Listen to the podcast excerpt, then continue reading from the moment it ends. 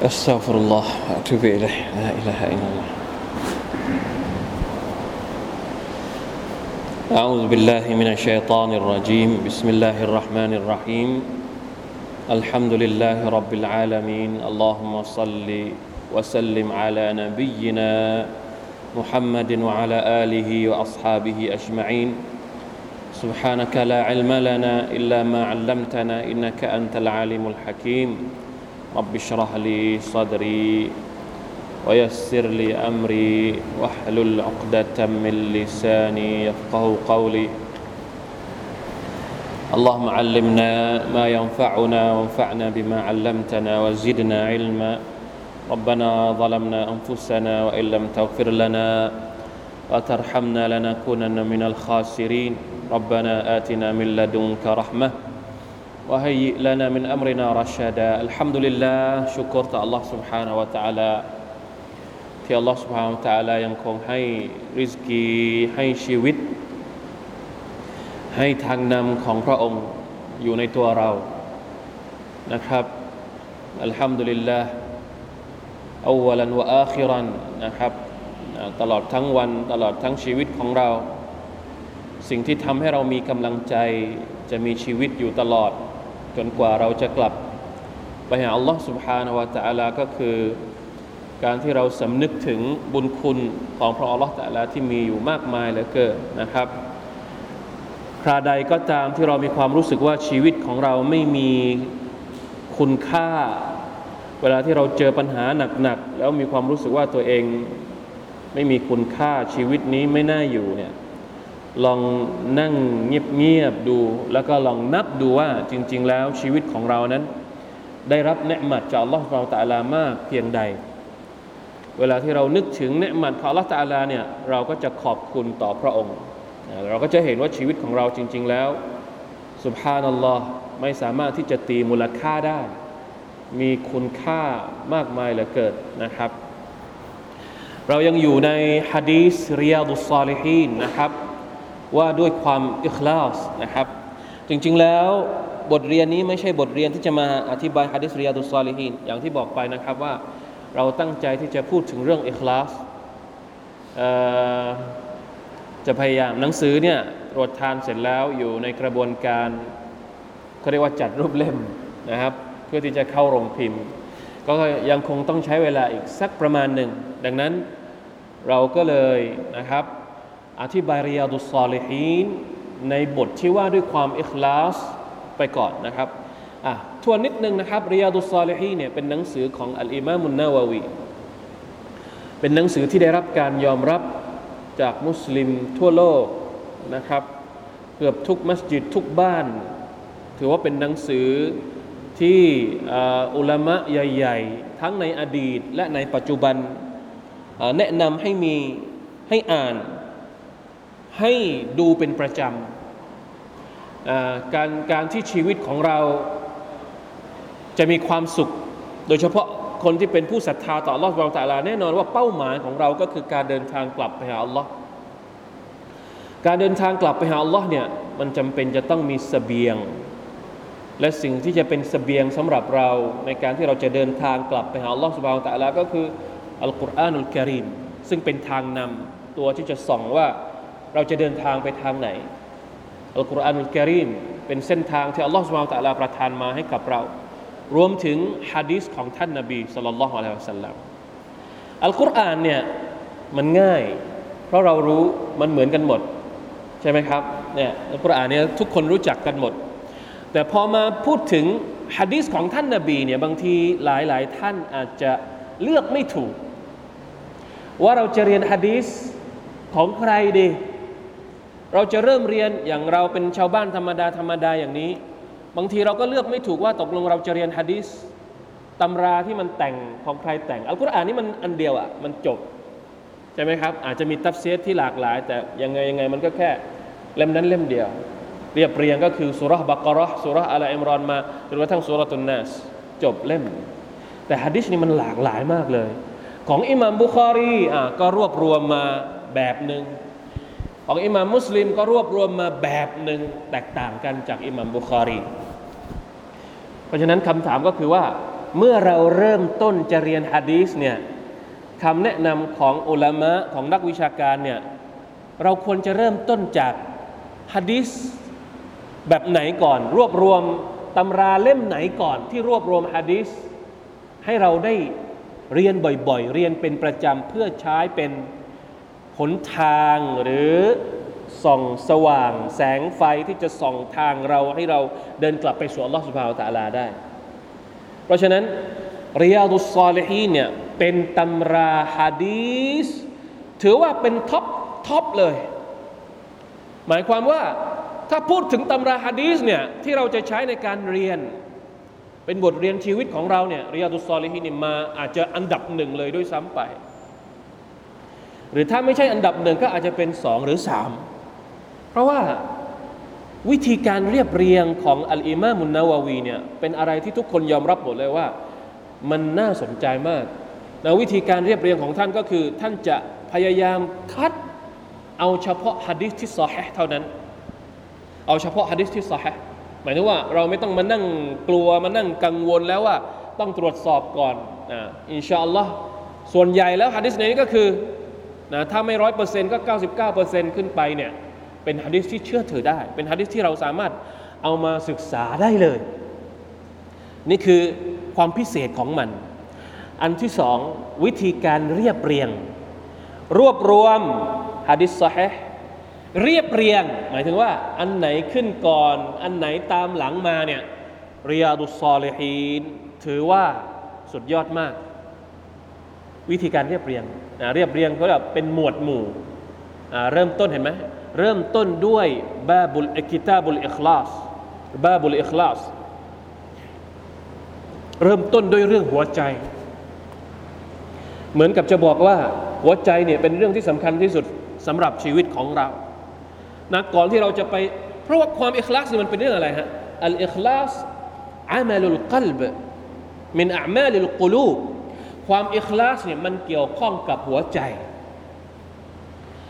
หลาย ๆ ท่านไม่ใช่เฉพาะอิหมัมนาวาวี จริง ๆ แล้วคนที่ทำเริ่มด้วยฮะดิษบทเนี้ยในการแต่งตำราฮะดิษเนี่ยอัลอิมามุลบุคารีซึ่งเป็นอันดับหนึ่งของผู้ที่รวบรวมฮะดิษเองเนี่ยก็เริ่มหนังสือของท่านด้วยฮะดิษบทนี้เช่นเดียวกันฮะดิษบทแรกอินนามัลอามาลูบินนียตว่าด้วยความอิคลาสเช่นเดียวกันเห็นไหมครับอิมามอิมามนาวาวี เริ่มต้นด้วย บทว่าด้วยความเอิคลาสหลังจากนั้นก็ว่าไปมีมารยาทต่างๆ ที่เกี่ยวข้องนะทั้งหมดที่เกี่ยวข้องกับการใช้ชีวิตของเราในแต่ละวันของมุสลิมในแต่ละวันเนี่ยท่านเอามารวมไว้ในนี้ในหนังสือของท่านนะครับ ความประเสริฐต่างๆ วิธีการทำนู่นทำนี่ พูดได้เลยว่า อะไรก็ตามที่เกี่ยวข้องกับชีวิตของเรา ของชีวิตของคนที่เป็นมุสลิมคนหนึ่ง ที่เราอยากจะรู้ว่าหลักฐานในการปฏิบัติแบบนี้แบบนี้เนี่ยเราจะหาได้จากที่ไหนเนี่ยมีริยาดุสซอลิฮินเล่มหนึ่ง อาจจะพอแล้วอาจจะมีครบทุกอย่าง ยกเว้นเรื่องที่มันแปลกมาก ๆ อาจจะหาไม่เจอ แต่ถ้าสมมติว่าเป็นเรื่องทั่ว ๆ ไป เป็นเรื่องการกินการนอนการใส่เสื้อผ้าการเดินทางการอยู่กับลูกเมียชีวิตในแต่ละวันของเราอะ่ะ และเราอยากจะได้ฮัดดิสเราอยากจะได้หลักฐานจากสุดระของท่านนาบีสุลต่านสลัมไม่รู้จะไปหาที่ไหน แนะนำเลยริยาตุสซาเลฮีเพราะว่าการเรียบเรียงเนี่ยได้รับการชื่นคำชื่นชมการชื่นชมอย่างมากนะครับ จากอุลามะทั้งในอดีตและในปัจจุบัน อัลอิมามุซฮบีถึงกับบอกว่า ให้เราเนี่ยเหมือนกับเสพติดการดูริยาดุสซอเลฮีน อจะเข้าใจไหมครับ เวลาที่เราอ่านหนังสือเนี่ยบางหนังสือบางเล่มเนี่ยเราอ่านแค่ผ่านๆหนังสือการอ่านหนังสือมันมีหลายประเภท หนังสือบางเล่มเนี่ยเราอ่านเพื่อความสนุก หนังสือบางเล่มอ่านเพื่อความบันเทิง หนังสือนี้หนังสือที่เขียนเกี่ยวกับประวัติศาสตร์หนังสือที่เขียนหนังสือบางเล่มเราอ่านเพื่อที่ต้องการที่จะวิเคราะห์ แต่หนังสือบางเล่มเนี่ยเราอ่านเพื่อที่จะดูข้อมูลนะข้อมูลแล้วก็เอามาใช้ในการปฏิบัติจริง ซึ่ง ริยาดุซอลิฮีนี่เป็นหนังสือประเภทนั้น เป็นหนังสือที่เราดูได้บ่อย ดูวันนี้ได้ประโยชน์ข้อหนึ่ง ดูอีกวันได้ประโยชน์อีกข้อหนึ่ง หรือบางทีฮะดิษซ้ำๆกันเนี่ยวันนี้ดูวันนี้ได้บทเรียนแบบนี้ พอดูอีกวันหนึ่งได้บทเรียนอีกข้อหนึ่งที่เอามาใช้จริง ๆ ในชีวิตประจำวันได้ นี่คือความประเสริฐของเรียดุสซอลฮีอินชาอัลลอฮ์นะครับผมเองก็เเริ่มด้วยบทอิคลาสก่อน เดี๋ยวต่อไปในอนาคตถ้าสมมุติว่า เรามีโอกาสได้ได้อธิบายบทอื่น ๆด้วย ก็น่าจะเป็นสิ่งที่ดีมาก ๆนะครับ ขอดูอาให้อัลลอฮฺสุบไบร์ตะอาลาประทานโอกาสนั้นให้กับเราด้วยอะวันนี้มาพูดกันต่อนะครับฮะดิษที่ว่าด้วยความอิคลาสเอ่อว่าด้วยความอิคลาสว่าด้วยการเนียดว่าด้วยความมันเกี่ยวข้องกันอัลอิคลาสเกี่ยวข้องกับหัวใจ เรื่องหัวใจเนี่ย ในจำนวนอามัลที่เป็นความเกี่ยวข้องกับหัวใจก็คือการตั้งใจ ความตั้งใจความอิคลาสเนี่ยเราจะดูได้ที่ไหน ว่าใครคนหนึ่งอิคลาส หรือใครคนหนึ่งไม่อิคลาส ดูที่ความตั้งใจของเขา ดูที่หัวใจของเขา ซึ่งแน่นอนว่าเราไม่สามารถที่จะไปตัดสินตัดสินคนอื่นได้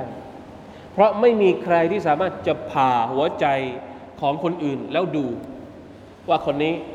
อิคลาสแค่ไหน คนนี้ไม่อิคลาสหรืออิคลาสแค่ไหนนี่เราไม่มีทางที่จะทราบได้ แต่ละคนต้องดูตัวเองเป็นหลัก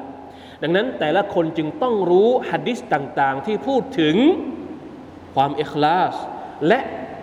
เขาเรียกว่า ธรรมชาติของหัวใจมนุษย์ว่ามันเป็นยังไงอ่าเพราะฉะนั้นฮัดดิสทั้งหมดที่พูดถึงในบาปนี้ หรือในบทนี้ในหมวดนี้จะเป็นฮัดดิสที่เกี่ยวข้องกับหัวใจทั้งสิ้น เกี่ยวกับการตั้งเจตนา เกี่ยวกับการสิ่งที่เกี่ยวข้องกับอามัลุลกุลูบอามัลต่างๆ ที่เกี่ยวข้องกับหัวใจนะครับ มาดูฮะดิษบทที่สองฮะดิษที่สองนะครับหน้าที่สิบฮะดิษแรกฮะดิษของท่านอุมารอิมุลขัตตอบเราก็อ่านไปแล้วอินนามัลอามาลูบินนียตทุกๆการงานทุก ๆอามัลนั้น เกี่ยวข้องกับการเจตนา วันนี้อ่ามาดูฮะดิษที่สองที่พูดถึงเรื่องนี้ว่าอย่างไร بسم الله الرحمن الرحيم وعن أم المؤمنين أم عبد الله عائشة رضي الله عنها قالت قال رسول الله صلى الله عليه وسلم يغزو جيش الكعبة فإذا كانوا ببيداء من الأرض يخسف بأولهم وآخرهم قالت قلت يا رسول الله كيف يخسف بأولهم وآخرهم وفيهم أسواقهم ومن ليس منهم قال يخسف بأولهم وآخرهم ثم يبعثون على نياتهم متفق عليه وهذا لفظ البخاري ความหมายว่ายังไงครับ จากอุมมิลมุมินีนเวลาที่เราได้ยินคำว่าอุมมิลมุมินีนมารดาของผู้ศรัทธา แปลว่ามารดาของผู้ศรัทธา หมายถึงใครครับมารดาของผู้ศรัทธาเนี่ยหมายถึงฮะไม่ใช่ไอชาคนเดียว มารดาของผู้ศรัทธาก็คือบรรดาภรรยาของท่านนาบีสุลต่านละฮ์อะลัยฮิวะสัลลัมทุกคนอุมมะฮาตุลมุมินีน ซึ่งไอชาก็เป็นภรรยาคนหนึ่งของท่านนาบี ดังนั้นเราจึงเรียกว่าอุมมิลมุมินีนอุมเนี่ยเป็นคนเดียวอุมมะฮาตหมายถึงหลายคนเป็นพระหูพจน์อุมมะฮาตุลมุมินีนบรรดาภรรยาของท่านนาบี มารดาของศรัทธาชน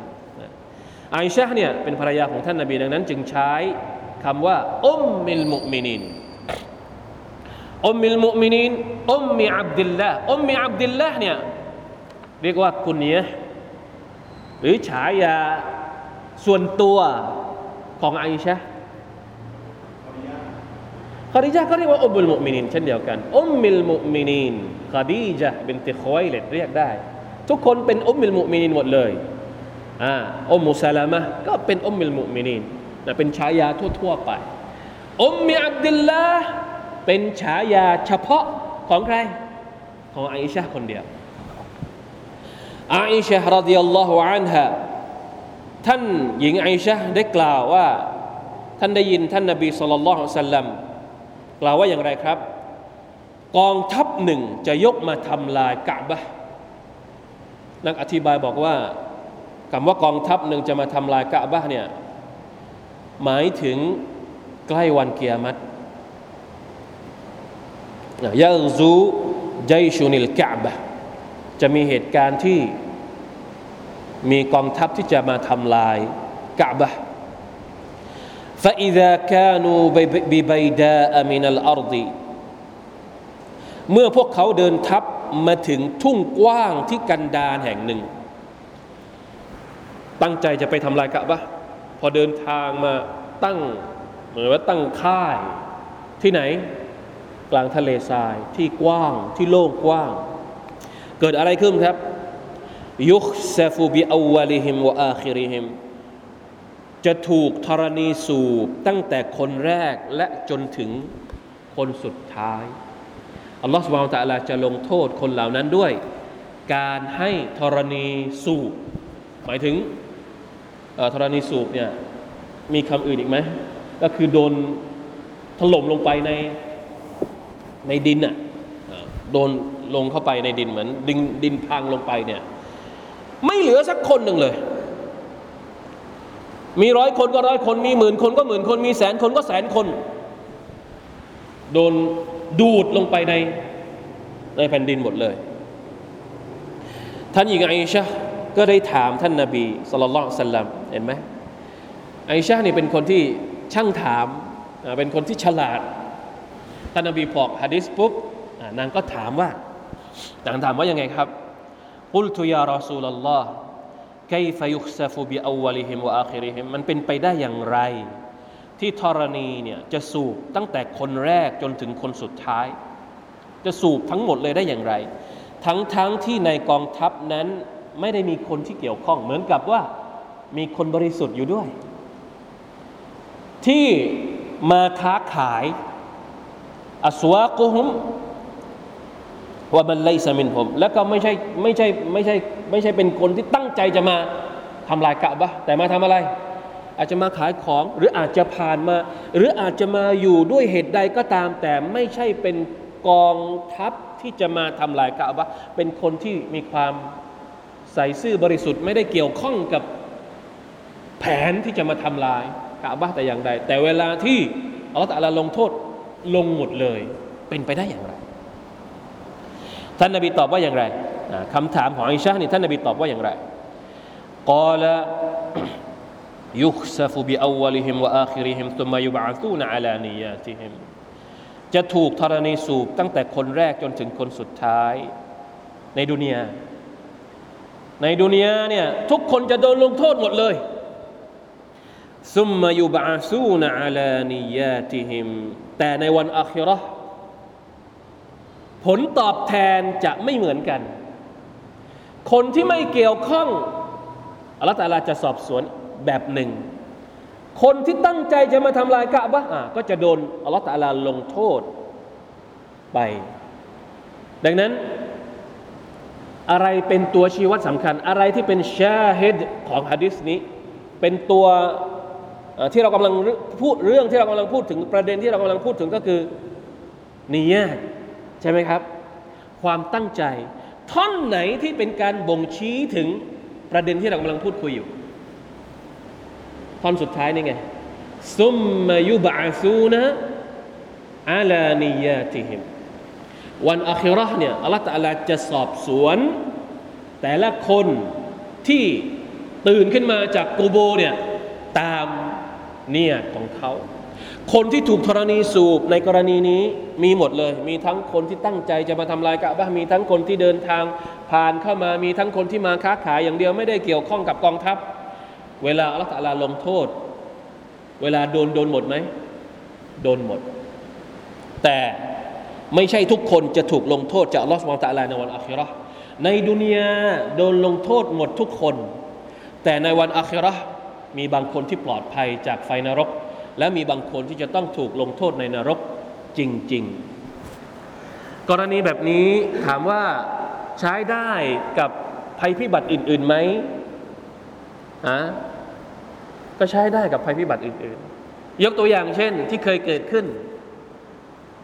สึนามิ ถามว่ามีแต่คนชั่วเท่านั้นหรือเปล่าที่ตายในสึนามิ ไม่มีหมดเลยมีทุกประเภทเด็กเล็กก็มี คนที่ไร้เดียงสาอะไรมีหมด แล้วทำไมคนเหล่านี้ต้องโดนฮะดิษบทนี้มีบทเรียนอย่างหนึ่ง ที่นักวิชาการเอามาอธิบาย เป็นการเตือน เป็นการเตือนว่าอย่างไงครับ เป็นการเตือนว่าทุกคนจะต้องรับผิดชอบต่ออบายมุกและความชั่วที่เกิดขึ้นบนหน้าแผ่นดิน นี่เป็นฮะดิษบทสำคัญมาก ที่จะอธิบายว่า เราอย่านึกว่าเราเป็นคนดี แล้วความชั่วที่มันมีอยู่ระเนระนาดรอบๆตัวเราเนี่ยเราไม่จำเป็นต้องรับผิดชอบ ฉันเป็นคนดีอยู่แล้ว ความชั่วที่จะเกิดขึ้น ปล่อยให้มันเกิดขึ้นไป เพราะอะไรครับ เพราะเมื่อไรก็ตามที่เวลาอัลลอฮฺอยากจะลงโทษ คนที่ทำชั่วบนหน้าแผ่นดินนี้เนี่ยคนดีอย่างเรารอดไหม ไม่รอด คนดีอย่างเราก็ไม่รอดครับ เราเป็นคนดีแต่ก็ไม่รอด เพราะอะไร เพราะเราไม่ได้ทำหน้าที่ในการลดความชั่วนั้น หรืออบายมุกนั้นนน่ากลัวไหมเวลาฟังฮะดิษแบบนี้ ต้องถามตัวเองว่าเรากลัวไหม เราเต็มที่หรือยังถ้าถ้าเอามาคิดจริง ๆ เนี่ยอัลลอฮฺอักบารก็ต้องใส่หัวจริง ๆ เพราะหลายเรื่องหลายอย่างที่มันเกิดขึ้นในสังคมตอนนี้เรา เราบกพร่องต่อหน้าที่ของการอิสลาห์ของการแก้ไขของการช่วยรณรงค์ ให้คนทำดีช่วยกันบอกกล่าวให้คนเลิกละ ในเรื่องในเรื่องที่มันเป็นอบายมุกในเรื่องที่มันเป็นความชั่ว ดังนั้นในดุนยานี้ เวลาโทษจะลงจากอัลลอฮฺสุบานตะลาเนี่ยเตรียมตัวไว้เลย คนดีก็ต้องโดน เพียงแต่ว่า ยังพอมีความหวังอยู่นิดนึงก็คือ พอเราตื่นขึ้นมาในวันฟื้นคืนชีพเนี่ยโอเคไอคนที่ทำชั่วแล้วแต่ละก็จะสอบสวนตามแบบของเขาไป เราซึ่งตายในภัยพิบัตินั้นๆ ในการลงโทษนั้นๆ ในโลกดุนยายูบาซูนะอาลานียาติฮิมเพราะฉะนั้นจึงสำคัญมากนะครับ การอัลอัมรุบิลมารูฟวันนะฮยุอานิลมุนกัรเนี่ย การห้ามคนอื่นไม่ให้ทำชั่ว การสนับสนุนให้คนอื่นทำดีเนี่ยเป็นหน้าที่ของมุสลิมทุกคน ไม่ใช่หน้าที่เฉพาะของคนที่เป็นโต๊ะครูอย่างเดียว คนที่เป็นผู้นำอย่างเดียว เราแต่ละคนที่เป็นมุสลิมก็ต้องมี อย่างน้อยที่สุดอัลอินคารุบิลกัลบีวิธีการมันมีหลากหลาย ใครที่สามารถจะพูด ไม่ให้คนอื่นทำไม่ดีก็ต้องพูดนะใครที่สามารถแก้ไขด้วยมือ หรือด้วยการกระทำ ก็ต้องใช้วิธีการนี้ในการแก้ไขนะปรับปรุงถ้าถ้าทำไม่ได้จริง ๆ มือก็ทำไม่ได้ปากก็พูดไม่เป็น อย่างน้อยที่สุดทุกคนจะต้องมีก็คืออัลอินคารุบิลกัลบิหัวใจของเราต้องปฏิเสธ ต้องไม่ชอบ ถามว่ามีเยอะไหมครับ เรื่องต่างๆ ที่อยู่ต่อหน้าเราแล้วเราไม่สามารถจะแก้ไขได้ โดยเฉพาะถ้าจะแก้คนเดียว เยอะมากอบายมุกต่าง ๆ ที่เห็นอยู่ต่อหน้าเราเนี่ยสิ่งที่เรากลัวก็คือว่า พอมันเห็นทุกวันทุกวันจนกลายเป็นเรื่องคุ้นชินเนี่ย หัวใจของเราไม่มี ไม่มีอะไรเขาเรียกไม่มี มันไม่มันไม่มันไม่อะไรนะ มันมันฮะมันมันอะไรเออมันไม่มันไม่กระตุกแล้ว มันเห็นเป็นเรื่องปกติแล้วيا الله อันนี้แหละที่เรากลัวأستغفر الله وأتوب إليه والعياذ بالله من ذلك لا إله إلا الله เรื่องบางอย่างเราแก้คนเดียวไม่ได้ ก็ต้องร่วมมือกันหลายคนเพื่อที่จะแก้เพราะเรื่องบางอย่างถ้าเราไปแก้คนเดียวเนี่ยมันจะอาจจะมีผลกระทบหลายเรื่องหลายราวเรื่องบางอย่างเราแก้ในนามตัวบุคคลไม่ได้ เราก็ต้องมีองค์กรที่เข้าไปแก้ ทุกคนมีความรับผิดชอบหมดเลย ไม่ใช่เฉพาะองค์กรใหญ่ตัวเราเองก็ต้องมี ถ้าองค์กรไม่แก้ หน่วยงานที่เกี่ยวข้องไม่แก้ใจเราเนี่ยมันจะต้องมีภาษามาลายูเรียกว่าต้องดึยุก็ต้องดึยุดึยุหมายถึงว่าต้องมันต้องเต้นน่ะหัวใจของเรามันต้องเต้นน่ะเวลาที่เห็น อันนี้แหละที่เรากลัวมันไม่เต้น หัวใจของเราพอเห็นความเลวร้ายความชั่วหัวใจของเรามันไม่เต้นอีกต่อไป อันนี้น่ากลัว والعياذ بالله من ذلك อ่า ฮะดิษนี้รายงานโดยใครครับ متفق عليه คำว่า متفق عليه นี่หมายถึง เป็นฮะดิษที่เห็นพ้องกันรายงานด้วยกันระหว่างบุคอรีและมุสลิม นักรายงานอันดับหนึ่งและนักรายงานอันดับสองบุคอรีอันดับหนึ่งบุคอรีมุสลิมอันดับสองร่วมมือกันในการรายงานฮะดิษนี้ และสำนวนนี้เป็นของอัลบุคอรีบางทีสำนวนอาจจะแตกต่างกัน ทั้งสองคนรายงาน แต่สำนวนอาจจะมีความแตกต่างกันนิดนึงนะครับฮะดิษบทนี้เป็นสำนวนของบุคอรี มาดูคำอธิบายอาอิชารดิยัลลอฮุอันฮาได้กล่าวว่าท่านนบีสุลต่านกล่าวว่าทหารจะบุกทำลายกะบะแต่ท่านรอซูลก็ได้บอกว่าตามวะฮยูของ Allah นะครับว่าจะบุกทำลายใบตุลละในรายงานของมุสลิมบันทึกไว้ว่า ท่านรอซูลสะดุ้งตื่นบิดตัวไปมา อาจจะเป็นความฝันนะครับ แล้วอาอิชาก็ได้กล่าวว่าได้กล่าวกับท่านนบีว่า ท่านได้ทำสิ่งหนึ่งขึ้นมา ซึ่งท่านไม่เคยทำมาก่อน ท่านรอซูลกล่าวว่าน่าประหลาด มีชนกลุ่มหนึ่งจากประชาชาติของของฉัน จะคุ้มครองความปลอดภัยในบ้านหลังนี้แก่ชายคนหนึ่งจากตระกูลกุไรชต่อมาท่านรอสูลได้ทำนายเหมือนดังที่อัลลอฮ์ได้แจ้ง แก่ท่านว่าทหารมุ่งทำลายใบตุลลอฮ์นั้นได้รับความพ่ายแพ้ พระองค์จะให้พวกเขาถูกธรณีสูบตั้งแต่คนแรกจนถึงคนสุดท้ายไอชาก็กล่าวขึ้นอย่างแปลกใจ ว่าท่านรอสูลลอฮ์พวกเขาจะถูกธรณีสูบตั้งแต่คนแรกจนถึงคนสุดท้ายได้อย่างไร ในเมื่อจำนวนนั้นมีคนที่ไม่ได้ออกมาเพื่อสงคราม มีคนที่ถูกบังคับมาบางคนก็ถูกบังคับมา โดยที่เขาไม่มีความประสงค์เช่นนั้น ทั้งๆทที่ข้อกำหนดในอิสลามมีว่าการกระทำต่าง ๆ นั้นขึ้นอยู่กับเจตนา ท่านนบีสุลต่านจึงได้ตอบไอชาว่าการลงโทษนั้นเกิดขึ้นกับทุกคน เมื่อกำหนดเวลาการฟื้นคืนชีพได้มาถึงเขา เขาก็จะได้รับความเป็นธรรมจากอัลลอฮฺสุบฮานาวะตะลาตามเจตนา ใครที่มุ่งเจตนาชั่ว ผลตอบแทนของเขาคือนรก ส่วนใครที่เจตนาดีผลตอบแทนของเขาก็คือได้เข้าสวรรค์เข้าใจไหมครับ สิ่งสำคัญก็คือเราจะเอาท่อนที่กำลังพูดถึงประเด็นที่เรากำลังพูดคุยก็คือเรื่องของหัวใจนะเจตนาเนี่ยสำคัญมาก แม้ว่าเราไม่สามารถจะหนีพ้นสังคมที่มันร้ายๆเหลวแหลก แต่หัวใจของเรา เราเป็นเจ้าของ เนี่ยของเราไม่มีใครสามารถบังคับได้ คนอื่นอาจจะบังคับเราในเรื่องอื่น บังคับเราในเรื่องร่างกาย บังคับเราในเรื่องพฤติกรรมภายนอก แต่ข้างในเนี่ยถามว่าเขาสามารถเช็คได้ไหม เอาเครื่องอะไรมาตรวจได้ไหม เจตนาของเรา เพราะฉะนั้นสำคัญมาก เจตนา หัวใจของเราจะต้องมุ่งไปที่อัลลอฮฺตาลาเพียงคนเดียว แม้ว่าร่างกายของเราไม่ได้อยู่ในการ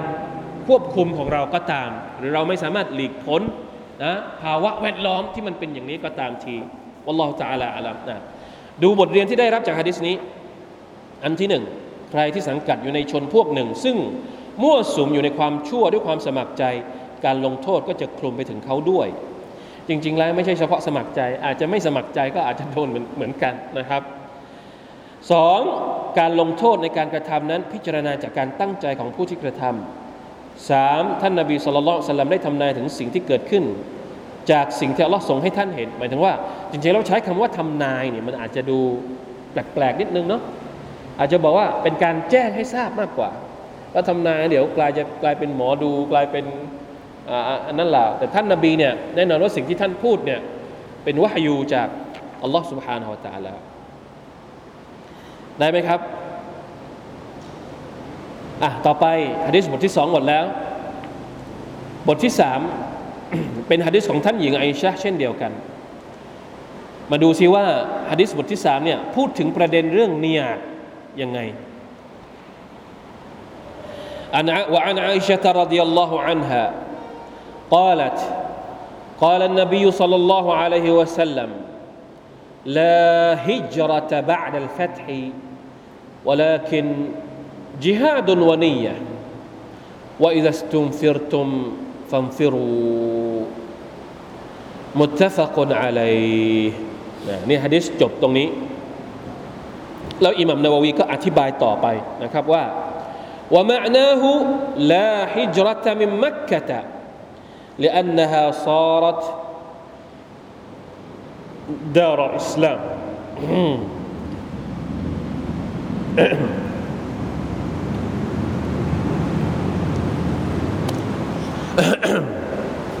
อัลฮัมดุลิลละฮะดิษบทนี้จากท่านหญิงไอชาเช่นเดียวกันนะครับ ท่านนบีสุลต่านได้กล่าวว่าอย่างไรลาฮิจรตะบะดัลฟัตฮีไม่มีการอพยพอีกแล้ว หลังจากมีการพิชิตมักกะการพิชิตมักกะก็คือ เปิดมักกะ ในปีที่เท่าไหร่นะ ปีที่สิบเพราะว่าฮิจรัชเนี่ยถูกกำหนดก่อนหน้านั้น ที่อัลลอฮฺสุบไบร์ตะลาบอกให้ท่านนบีสุลต่านและบรรดาซอฮาบะเนี่ยอพยพจากมักกะไปมาดีนะเนี่ยมันมีสาเหตุอยู่ เพราะอะไร เพราะตอนที่อยู่ที่มักกะเนี่ยไม่สามารถเผยแพร่อิสลามได้ ไม่สามารถอยู่ด้วยกับสังคมมักกะถูกกดขี่ถูกคมเหง ก็เลยอพยพไปที่มาดีนะไปที่มาดีนะก็ไปสร้างสังคมอิสลามที่มาดีนะทุกอย่างระบบระบอบต่างๆ สามารถเดินได้รันได้เต็มที่ ในขณะที่มักกะก็ยังเป็นเมืองของพวกมุชริกีนอยู่ ทีนี้พอถึงปีที่สิบพิชิตมักกะเสร็จปุ๊บ อิทธิพลของอิสลาม ท่านนาบีเข้าไปปกครอง มักกะเปลี่ยนจากดินแดนหรือรัฐ ที่ไม่ได้ใช้กฎหมายอิสลาม ที่ไม่ได้ใช้หุกกลมฮักกรรมของอัลลอฮฺสุบานตะลากลายเป็นรัฐหนึ่ง ส่วนหนึ่งของดินแดนที่เป็นดินแดนอิสลาม ดังนั้นในเมื่อมักกะเปลี่ยนไปแล้วเนี่ยมันมีความจำเป็นต้องอพยพไปเองไหมมันไม่ต้องไปแล้วแหละมาดีนะ เพราะว่าอยู่ที่มักกะก็ละหมาดได้ ถือศีลอดได้ ปฏิบัติตนเป็นมุสลิมได้ร้อยเปอร์เซ็นต์ครบทุกอย่างร้อยเปอร์เซ็นต์ ดังนั้นจึงไม่มีความจำเป็นที่จะต้องฮิจรัต่อไปอีก ท่านนบีก็เลยบอกว่าละฮิจรัตะบาดัลฟัตฮิไม่มีการอพยพอีก หลังจากนครมักกะได้ถูกพิชิตไปแล้ว คือเป็นเมืองหนึ่งของอิสลามวลาคินจิฮาดุนวานีฮิจรัไม่มีแล้ว แต่ยังมีอย่างอื่น มีอะไร เดี๋ยวเรามาดูคำอธิบาย ฟังความหมายก่อนวลาคินจิฮาดุนวานี สิ่งที่ยังคงหลงเหลืออยู่หลังจากเปิดบักกะก็คือมีการจิฮาดและมีการนียมีการตั้งใจ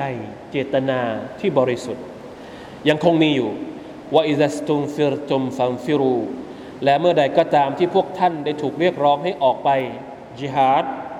นะพวกท่านก็จงออกไปเถิดนี่เป็นคำสั่งที่ท่านนบีพูดกับใคร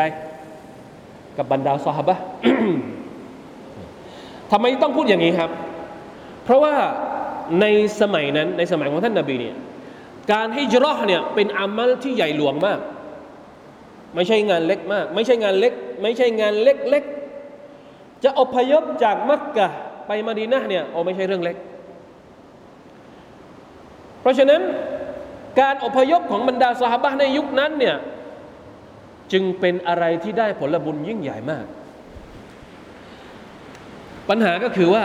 พอมักกะเปิดไปแล้ว หลายคนก็อยากจะฮิจรัชทั้งทั้งที่มันไม่มีความจำเป็นอีก ก็เลยเกิดอาการเสียดาย เสียดายอะไร ก็เสียดายที่ตัวเองไม่ได้ฮิจรัชไง พลาดอะไรไปฮะ พลาดผลบุญที่ยิ่งใหญ่ของการฮิจรัชไปไง ท่านนบีก็เลยบอกว่า ไม่ต้องเสียใจ แม้ว่าจะพลาดการฮิจรัชพลาดผลบุญของการฮิจรัช เฮ้ยมันยังมีผลบุญอื่นอีก นั่นคือผลบุญในเรื่องของอะไรครับ ในเรื่องของจิฮาดและผลบุญในเรื่องของการนี่ยสุบฮานัลลอฮ์เหมือนกับเป็นการแยกเลยจิฮาดอย่างหนึ่งเนียดนี่อย่างหนึ่งจิฮาดเนี่ยเป็นเรื่องของร่างกาย เป็นเรื่องของการเสียสละทางร่างกาย เป็นเรื่องของการเสียสละ ทรัพย์สินทรัพย์สมบัติ มีผลบุญที่ยิ่งใหญ่ แต่สิ่งหนึ่งที่น่าสนใจก็คือ นี่นี่ยนี่ต้องใช้อะไรอะ ต้องใช้เงินไหม ต้องใช้ร่างกายไหมสุภาพนัลลอฮ์บางทีเราลืม เรามองแต่อามัลใหญ่ๆฮิจรัชโอ้ใหญ่ จิฮาดใหญ่ บริจาคทั้งชีวิต ทั้งหมดทรัพย์สมบัติว่าโอ้ใหญ่มาก แต่เราลืมอะไรไป เราลืมสิ่งเล็ก ๆ ที่อยู่ในหัวใจเรา ใจเราไม่ได้ใหญ่อัลลอฮฺอักบัรเดี๋ยวในหนังในหนังสืออิคลาสจะมีคำอธิบายประเด็นนี้ประเด็นเรื่องนี้บางฮะดิษเนี่ยคือบางทีนะ ถ้าผมจำไม่ผิดมันจะมีฮะดิษที่ประมาณว่า คนบางคนเนี่ย เดี๋ยวหลังจากนี้มันจะมีฮะดิษต่อ มันจะมีฮะดิษที่อธิบายประเด็นนี้แหละนะครับสองสามฮะดิษที่อธิบายประเด็นที่ว่า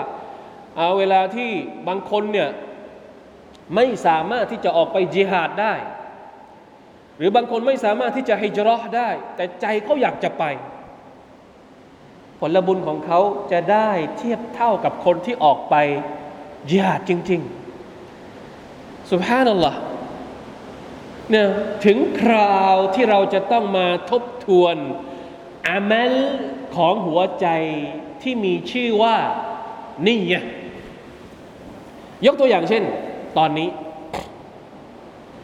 ตอนเนี้ยเรามีโปรเจกต์อะไรที่เราคิดว่า อยากจะตั้งเจตนาเอาไว้ก่อน ถึงแม้ว่าเรายังทำไม่ได้ฮะมีไหม สำคัญมากนะครับทำไม่ได้ อยากทำแต่ทำไม่ได้ เนียดไปก่อน มีส่วนที่จะได้รับผลบุญจากอัลลอฮ์ سبحانه และ تعالى เพราะฉะนั้นต้องมี ต้องมีการตั้งใจยึดจากอะดิษของของท่านนาบีบทนี้ได้ เอามาเป็นหลักฐานว่า การตั้งใจดี อยากจะทำแต่ยังไม่มีองค์ประกอบ ยังไม่มีนู่นไม่มีนั่น ไม่เป็นไร ตั้งไว้ก่อน สักวันหนึ่งถ้ามันประสบความสำเร็จผลบุญก็มันก็จะทบเท่าทวีคูณเข้าไปอีก แต่แค่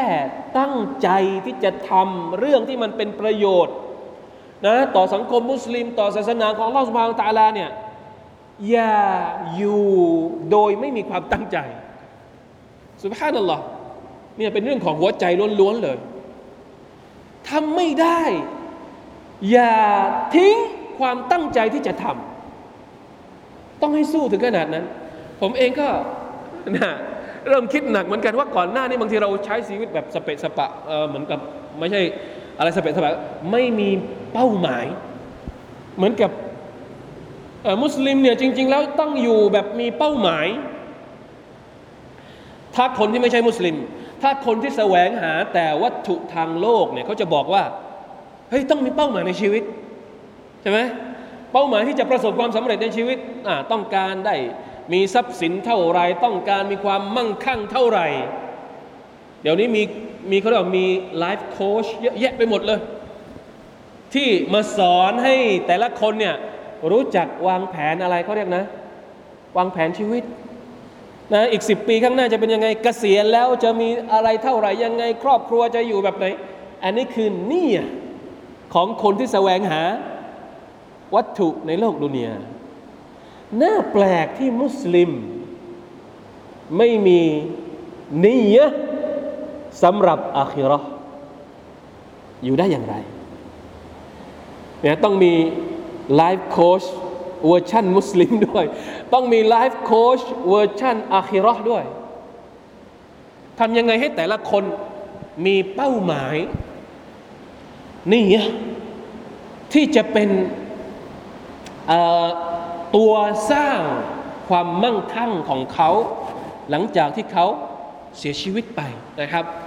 เดี๋ยวอธิบายแค่นี้ก่อน เดี๋ยวมีอธิบายเพิ่มเติมหลังจากที่เราพูดถึงฮะดิษนี้จบไป มาดูคำอธิบายใน ในหนังสือก่อนดีกว่านะครับ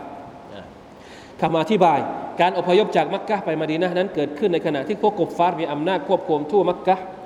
ทำให้มุสลิมถูกทรมานต่างๆ นานามากมายทำให้กองกำลังมุสลิมอ่อนลงนะกุฟฟาร์หวังที่จะให้มุสลิมกลับคืนสู่การตั้งปากีต่อ Allah และบูชาเจวิตอีก หลังจากที่ Allah ได้ประทานศาสนาอิสลามแก่พวกเขา ดังนั้นการอพยพยกย้ายถิ่นฐานจึงมีความจำเป็นนะทั้งนี้เพื่อให้เกิดความสันติแก่ศาสนาของพวกเขาต่อมา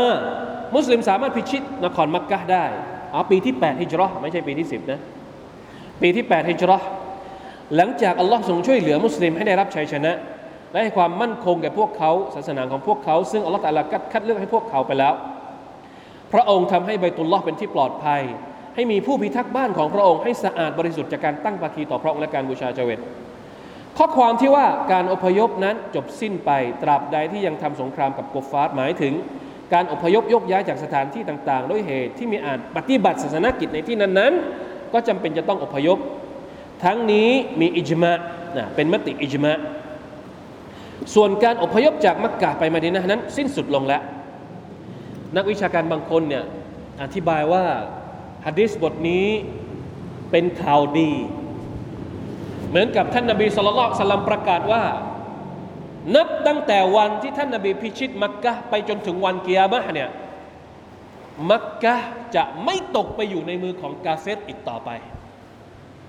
จนกระทั่งวันกิยามัตละ ไม่มีทางเนี่ยเป็นการแจ้งข่าวดีจากท่านนาบีสุลต่านละอัลลอฮ์เพราะอัลลอฮ์ทรงทำให้มักกะเป็นประเทศมุสลิมดารุลอิสลาม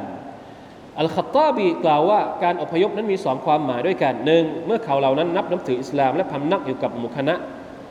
พวกเขาก็ถูกทำร้าย ดังนั้นพวกเขาจึงถูกใช้ให้อพยพไป เพื่อความสันติและความปลอดภัยแก่ศาสนาของพวกเขา เพื่อให้พ้นจากพยันตรายทั้งปวงสองการอพยพจากมักกะไปมาดีนะเนื่องจากผู้ที่นับถือศาสนาอิสลามณเมืองมาดีนะมีจำนวนน้อยและเป็นผู้ที่อ่อนแอ ดังนั้นจึงจำเป็นที่ต้องให้ผู้รับนับถืออิสลามอพยพไปหาท่านนาบีสุลต่านละอัลสลัมซึ่งหากมีเหตุการณ์เกิดขึ้น เขาจะได้ขอขอความช่วยเหลือจากพวกที่อยู่มาก่อน แต่เมื่อมักกะ ถูกพิชิตไปแล้ว จึงไม่มีความจำเป็นที่จะต้องอพยพมาอีก มุสลิมจึงถูกใช้ให้ตั้งหลักอยู่ณที่พำนักของพวกเขา พวกเขามีเจตนาต่อสู้ และพร้อมเสมอที่จะออกไปทำสงคราม ถ้าได้รับการเรียกร้อง เมื่อผู้นำเรียกระดมพล เพื่อประจันหน้ากับศัตรูของอิสลาม และขับไล่ศัตรูให้ออกไปจากสถานที่อันบริสุทธิ์ และเป็นประเทศชาติของชาวมุสลิม พวกเขาจะต่อสู้กับศัตรูจนกว่าศาสนาของเราจะเป็นที่สูงส่งยิ่งอะยาวนิดนึงอ่านจนเหนื่อยแล้วเนี่ย อะพี่น้องอาจจะไปอ่านเองนะครับ ตั้งแต่หน้าที่ 14 15 มีอะไรอีกที่จะน่าจะไม่มีอะไรแล้วนะครับ ที่เป็นจุดน่าสนใจที่ผมจะเพิ่มเติม เดี๋ยวให้พวกเรานะลองกลับไปดูเอง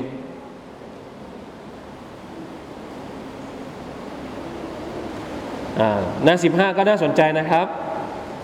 หน้าสิบห้าน่าสนใจ เพราะว่า มีคำอธิบายของอิหมัมนาววีนิดหนึ่งนะพารากราฟที่สองหน้าสิบห้านะครับอิหมัมนาววีได้กล่าวว่า การที่จะได้รับความดีจากการอพยพนั้นได้สิ้นสุดลงแล้ว นับตั้งแต่การพิชิตมักกะแต่จะได้รับความดีจากการต่อสู้และการตั้งเจตนาอันบริสุทธิ์ซึ่งท่านได้วางขั้นตอนของการแสวงหาการต่อสู้ว่าจะต้องมีเจตนาอันบริสุทธิ์เพื่ออัลลอฮ์การต่อสู้นี้จะยกฐานะผู้มีเจตนาเช่นนี้ขึ้นสู่ระดับผู้พลีชีพ เพื่ออัลลอฮ์ผู้ที่ตายชาฮิด คำว่าพลีชีพตรงนี้ ต้องต้องวงเล็บนิดนึงเราไปใช้คำว่าพลีชีพเหมือนกับที่ออกตามข่าวนี่อาจจะฟังดูแปลกๆไปคำว่าพลีชีพตรงนี้ก็คือ ตายชาฮิดได้รับชาฮิดนะครับนะอัลลอฮ์สุบฮาวตะละอันจะทำให้เขามีชีวิตอยู่อย่างสงบสุขนะอัลลอฮ์ร่วมกับบรรดาอัมบียะบรรดาผู้ที่มีความสัตย์จริง อิหม่ามนาววีถือว่าจำเป็นที่จะต้องตอบสนองคำเรียกร้องของผู้นำเมื่อเขาเรียกร้องให้ทำการต่อสู้ในหนทางของอัลลอฮ์เพื่อประกาศศาสนาของพระองค์ ดังที่ท่านท่านรอซูลสัลลัลลอฮุสลัมได้กล่าวว่า เมื่อท่านทั้งหลายถูกระดม ถูกเรียกให้ออกไปทำจิฮาดเนี่ยท่านทั้งหลายก็จงออกไปวัลลอฮฺตาลาแล้วได้ไหมครับ อินชาอัลลอฮ์นะครับ เน้นไปที่ประเด็นที่เรากำลังพูดถึงก็คือ ความตั้งใจฮิจรัชจบไปแล้ว นะจบหมายถึงว่าในสมัยของท่านนาบีจากมักกะไปสู่มาดีนะนี่จบไปแล้ว แต่ฮิจรัชทั่วไปมันก็ยังมีอยู่ อีกอย่างหนึ่งฮิจรัชอีกประเภทหนึ่งที่เราจะต้องเน้น หรือต้องพูดตรงนี้ก็คือฮิจรัชส่วนตัวฮิจรัชจากนิสัยส่วนตัว แย่ๆไปสู่นิสัยที่ดีฮิจรัจากอิมานต่ำๆอ่อนๆ ไปสู่ฮิจรัไปสู่การมีอิมานที่เข้มแข็งมากขึ้น นี่คือการปรับปรุงตัวเอง เป็นการฮิจรัหัวใจของเราเองด้วยนะครับวัลลอฮฺ تعالى อัลัม وفقنا الله وإياكم بما يحب ويرضاه وصلى الله على نبينا محمد وعلى آله وصحبه وسلم سبحان ربك رب العزة عما يصفون وسلام على المرسلين والحمد لله رب العالمين والسلام عليكم ورحمة الله وبركاته